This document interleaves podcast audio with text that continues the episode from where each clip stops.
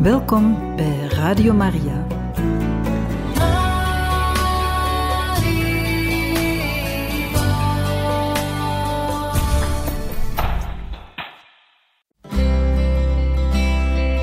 Welkom bij Boekat, een programma van Radio Maria.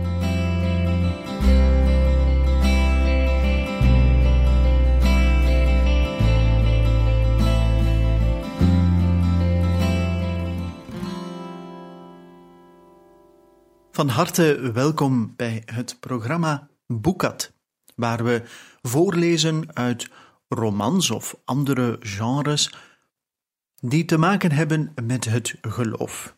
Of met een thema dat ergens te maken heeft met ons geloof. En vandaag gaan we lachen, jawel. Want lachen en vreugde is eigen aan het christelijke leven. Dat gaan wij samen ontdekken in deze komende afleveringen. Hoofdstuk 3 Durven vertrouwen. We beginnen opnieuw met een grapje. Beeld u in een retraitemoment waar verschillende religieuze families samenkomen. En er is een Franciscaan en een Jezuïet. En die twee zijn eigenlijk zeer goede vrienden van elkaar. Brave paters, alleen hadden ze alle twee de gewoonte om nogal graag te roken. Een sigaretje van tijd tot tijd was hetgene wat ze moeilijk konden laten liggen. Ze vonden het dus moeilijk om langere tijd, zeg maar, bezig te zijn met het bidden zonder een sigaretje op te steken. Maar, brave paters als ze waren, gingen ze toestemming vragen aan hun overste om te mogen roken tijdens het bidden. Goed, zowel de Franciscaan als de Jezuïet die gaan naar hun overste om die vraag te stellen en er is een moment waarop dat ze beiden terugkomen. De Franciscaan die ziet er maar wat beteuterd uit. En hij zegt: Ja, ik heb aan mijn overste gevraagd of ik mocht roken terwijl ik bad, maar zijn antwoord was nee. Waarop de Jezuïet hartelijk begint te lachen. ja, wel, ik heb gevraagd of ik mocht bidden terwijl ik aan het roken was. En hij heeft geantwoord: ja, natuurlijk.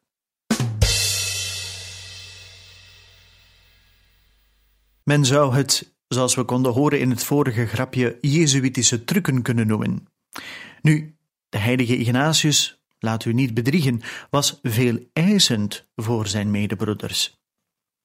In het bijzonder voor diegenen die hem het meest dierbaar waren en voor wie hij dus ook grote verwachtingen koesterde. Eigenlijk was dat omdat hij een groot vertrouwen had in de mens. Stelt de Bijbel niet dat de mens geschapen is naar het beeld en de gelijkenis van niemand minder dan God zelf? In het inleidende deel van zijn beroemde boekje, De Geestelijke Oefeningen, geeft Ignatius de volgende goede raad. En we citeren hier even. Tot grotere hulp en vooruitgang van wie de geestelijke oefeningen geeft en van wie ze krijgt, dient men van de vooronderstelling uit te gaan dat ieder goed christen eerder bereid moet zijn de opvatting van zijn naaste in positieve zin te begrijpen dan ze te veroordelen. Aan de Jezuïeten is vaak hun zeer optimistische mensvisie verweten. Dat zij iemand veel eer meer dan minder persoonlijke vrijheid en verantwoordelijkheid zullen geven. Dat zij, in geval van twijfel, de mens liever nog een kans geven dan niet. Getuige hiervan de volgende uitspraak van Ignatius. Hoed je ervoor het handelen van wie dan ook te veroordelen. Denk aan de intentie van je naaste. Die is vaak eerlijk en onschuldig, ook al lijkt zijn daad van buitenaf bekeken slecht.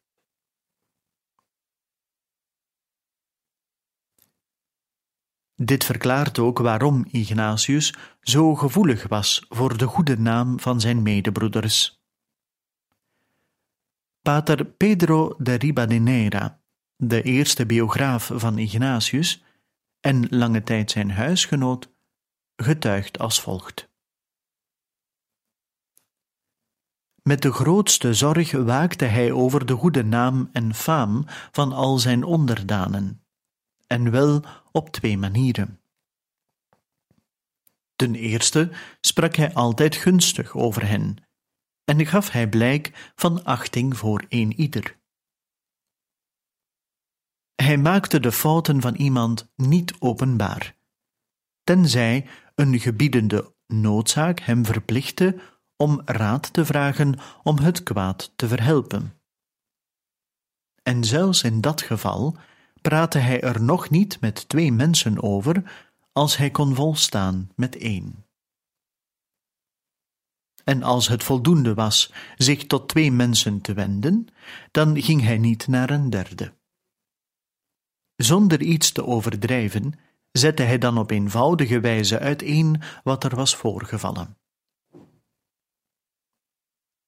Op de tweede plaats strafte hij streng diegenen die kwaad spraken over hun medebroeders, of die door hun gesprekken aanleiding konden geven om minder goed over hen te gaan oordelen. Zo moest een goede en heilige oude man drie psalmen lang de discipline nemen, omdat hij buitenshuis had rondverteld dat een bepaalde pater in zijn eilkoorts gekke dingen zei.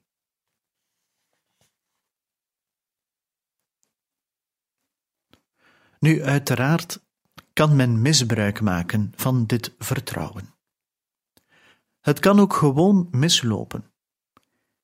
Wie echter geen risico's durft nemen, komt beter het bed niet uit.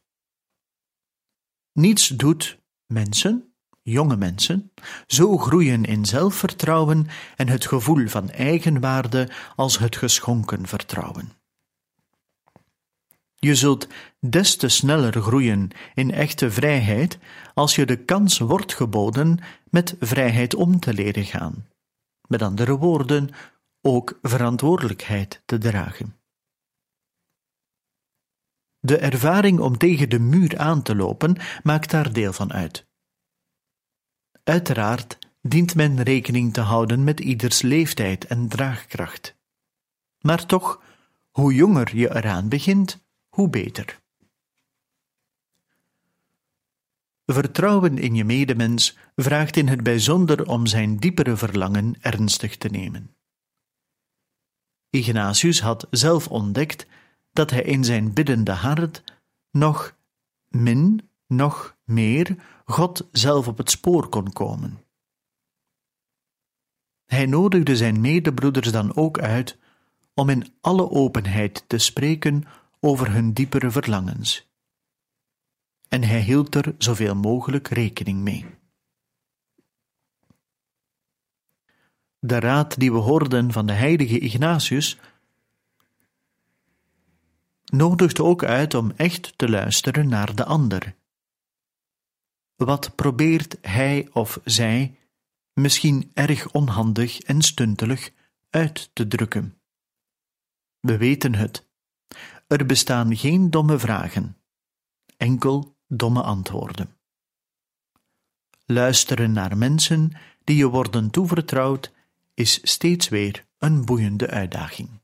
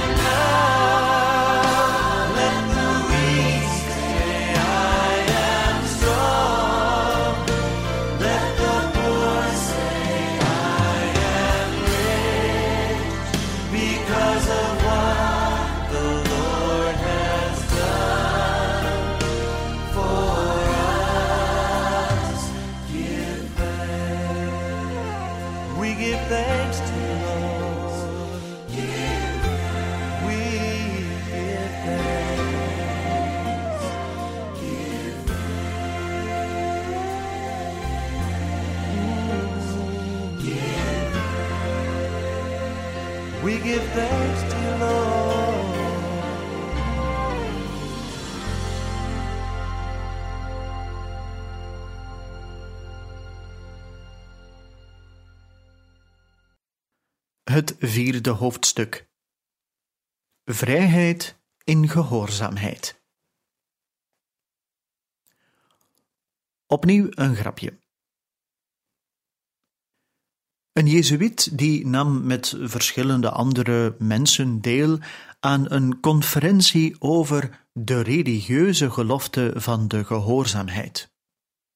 En enkele mensen die daar waren, die vroegen aan deze Jezuïet: Pater, uw orde hecht toch veel belang aan de gelofte van de gehoorzaamheid. Wat doen jullie om er zeker van te zijn dat de Jezuïeten trouw blijven aan die gelofte? O, zegt hij, dat is heel eenvoudig. Onze oversten die vragen ons eerst wat we graag zouden doen. En dat geven ze ons dan als zending. En zo hebben wij eigenlijk nooit problemen met de gehoorzaamheid. Nu, daar zat een slimme kerel tussen en die luisterde naar het antwoord van de Jezuïet en vroeg: Ja, maar pater, dan hebben jullie misschien toch wel medebroeders die niet weten wat ze willen doen. Wat doen jullie dan met hen?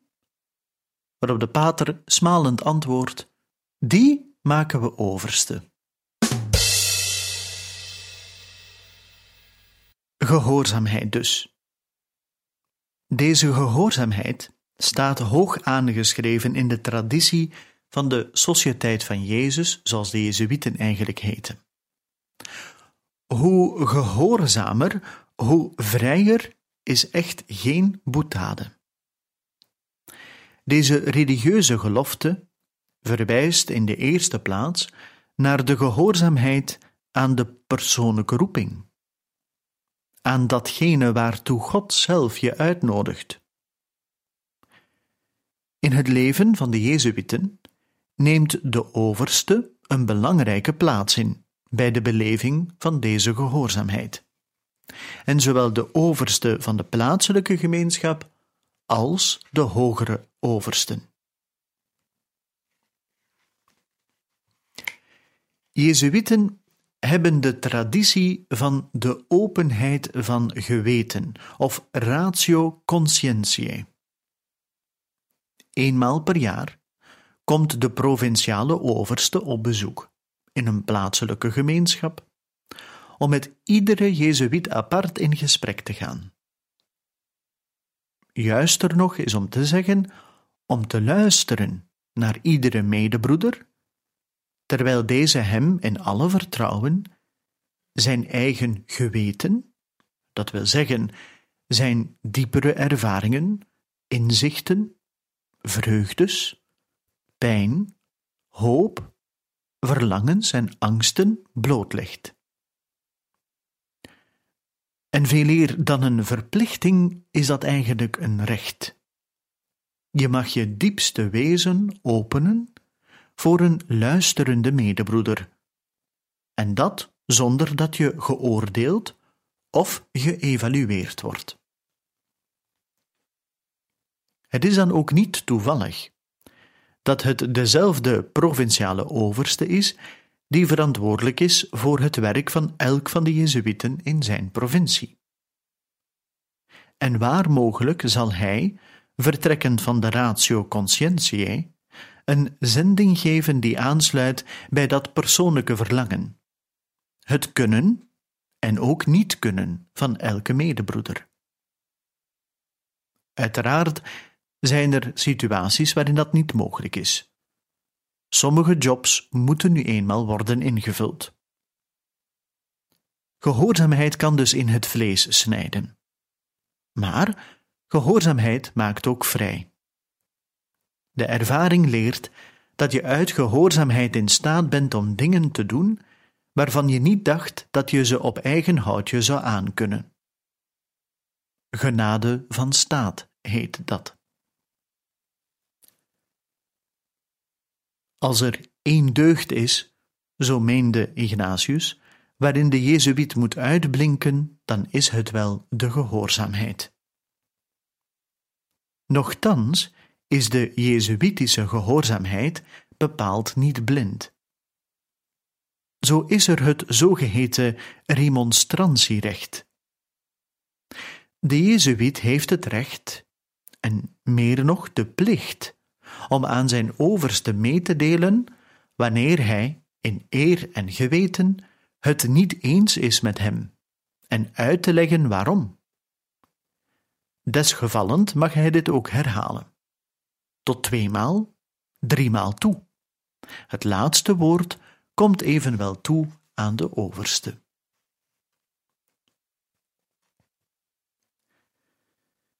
In een Jezuïtengemeenschap neemt de overste duidelijk een centrale plaats in.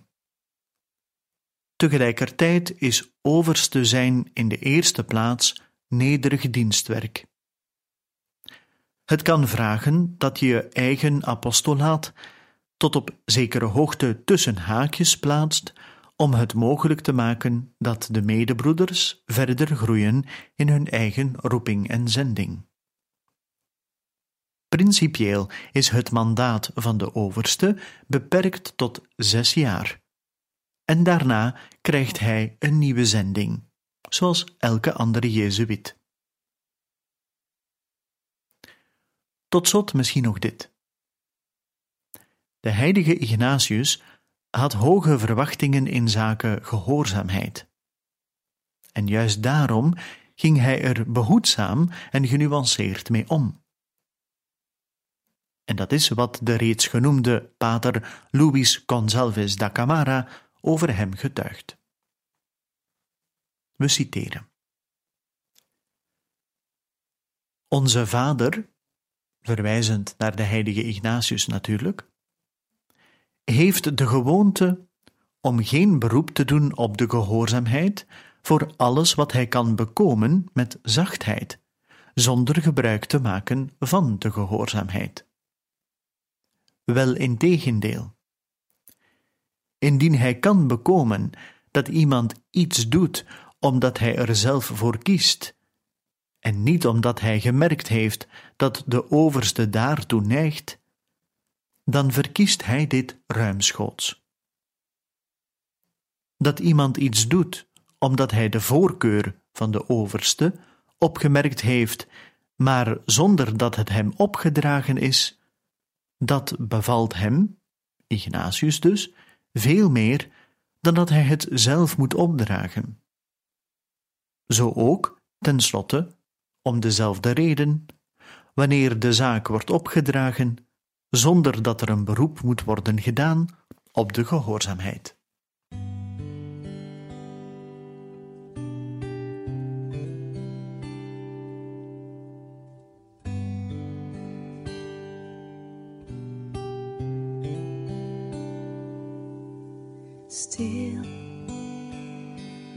Ziel, wees stil en wees niet bang voor de onzekerheid van morgen.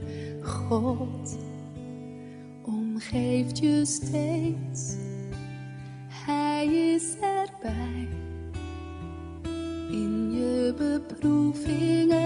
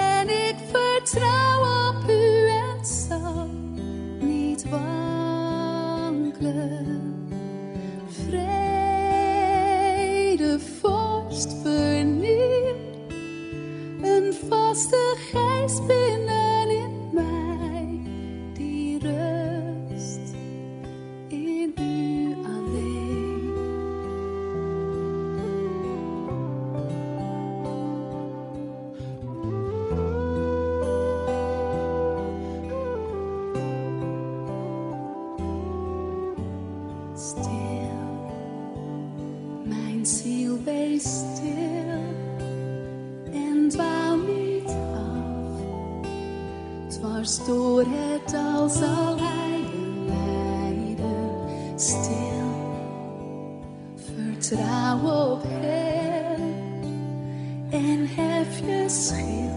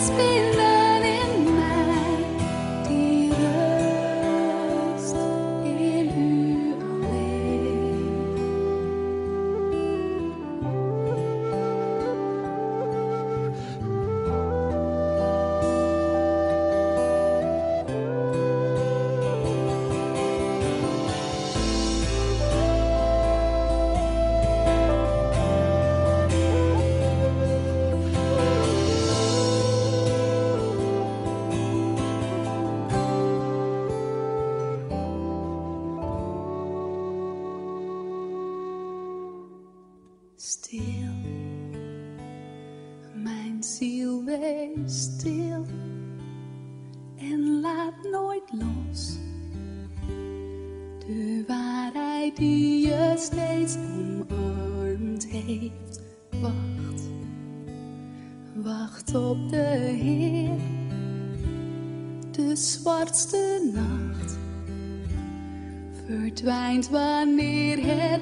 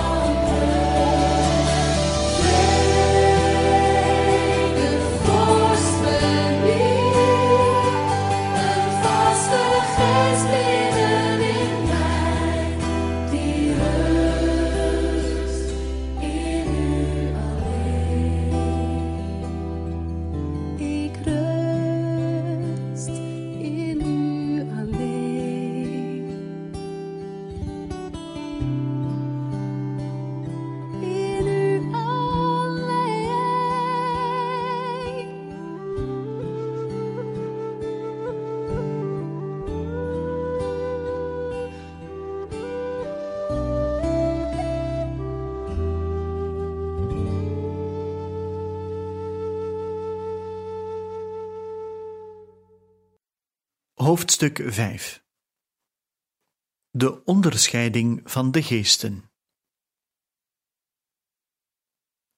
Het grapje van dit hoofdstuk gaat als volgt. God is alwetend. Dat weet iedereen. Maar er zijn eigenlijk drie dingen die zelfs God niet weet. Heeft u enig idee de welke? Het eerste, dat is het aantal vrouwelijke congregaties. Zelfs God kan die niet meer tellen. Het tweede is de som geld die de Franciscanen verborgen houden. En een derde, wat een Jezuïet echt denkt en wat het volgende is dat ze zullen ondernemen. Ja, we hoorden dus drie dingen die God zelfs niet weet. En ondertussen werd er ook een eh, kleine sneer gegeven aan de Franciscanen. Uiteraard is het nooit de bedoeling dat humor op een of andere manier zou kwetsen of chockerend overkomt, maar het is goed om af en toe eens te kunnen lachen en vooral ook om te kunnen lachen met uzelf. En jezelf ook niet zo ernstig te nemen. Nu, Pater Sintebin die zegt, de Ignatiaanse spiritualiteit is geen leer. Het gaat niet of nauwelijks over kennis, laat staan over geheimen. Jezuïeten gaan niet te werk volgens een van tevoren vastgelegd programma. Wel hebben ze een eigen manier van doen. Modo de proceder, een methode die ze omschrijven als onderscheiding van de geesten. Op zijn ziekbed had de heilige Ignatius van Loyola, toen nog Inigo de Loyola geheten, ervaren dat God zich aan hem liet kennen door bepaalde gemoedsbewegingen in zijn biddende hart. En geleidelijk aan leerde hij onderscheiden hoe de geest tot hem sprak doorheen de afwisseling van vreugde en droefheid, van rust of onrust. En ook hoe hij die inzichten via concrete keuzes in zijn leven kon inschrijven.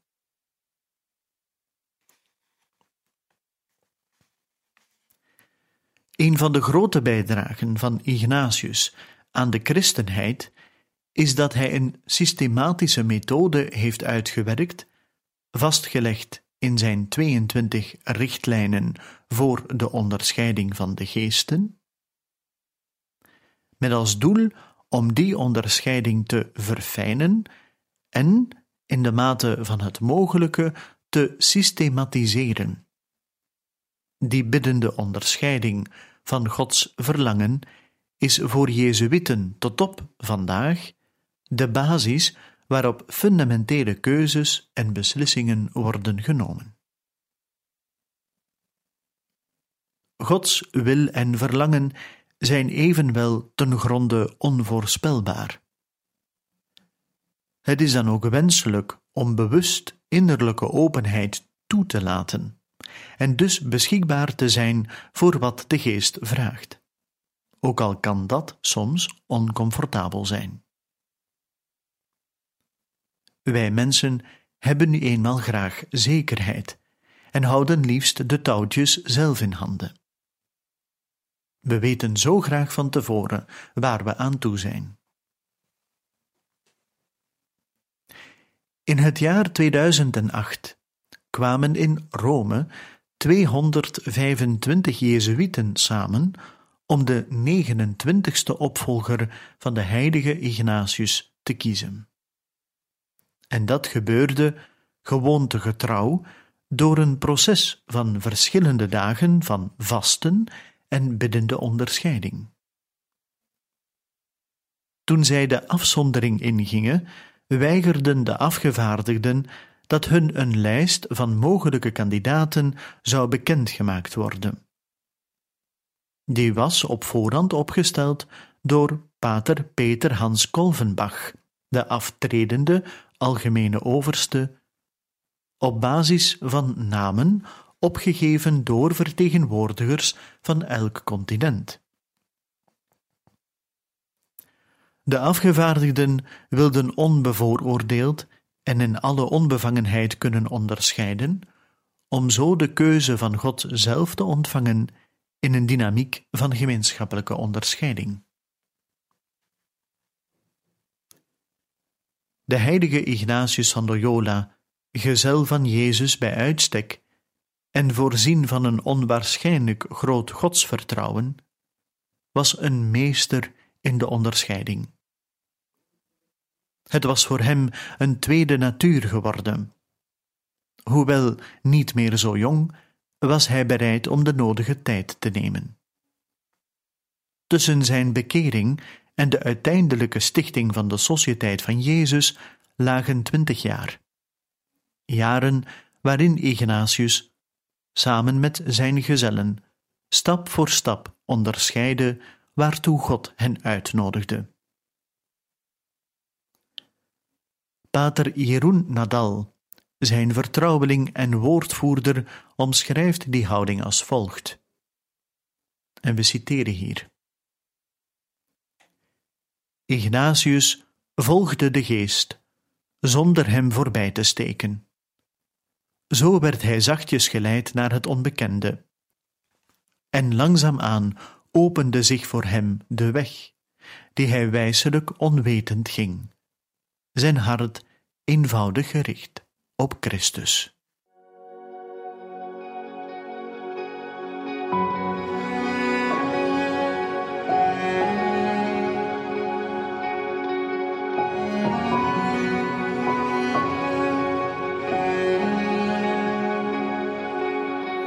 Même si pour moi tu devais t'abaisser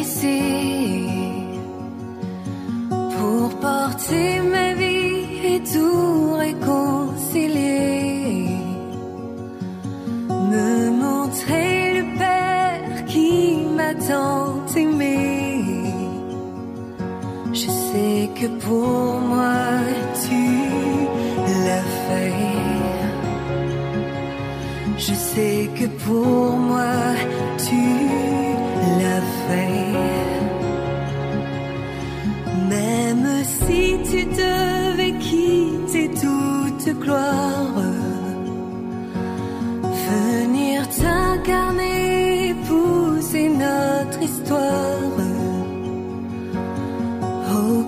de chaque homme, déposer l'espoir. Je sais que pour moi tu l'as fait. Je sais que pour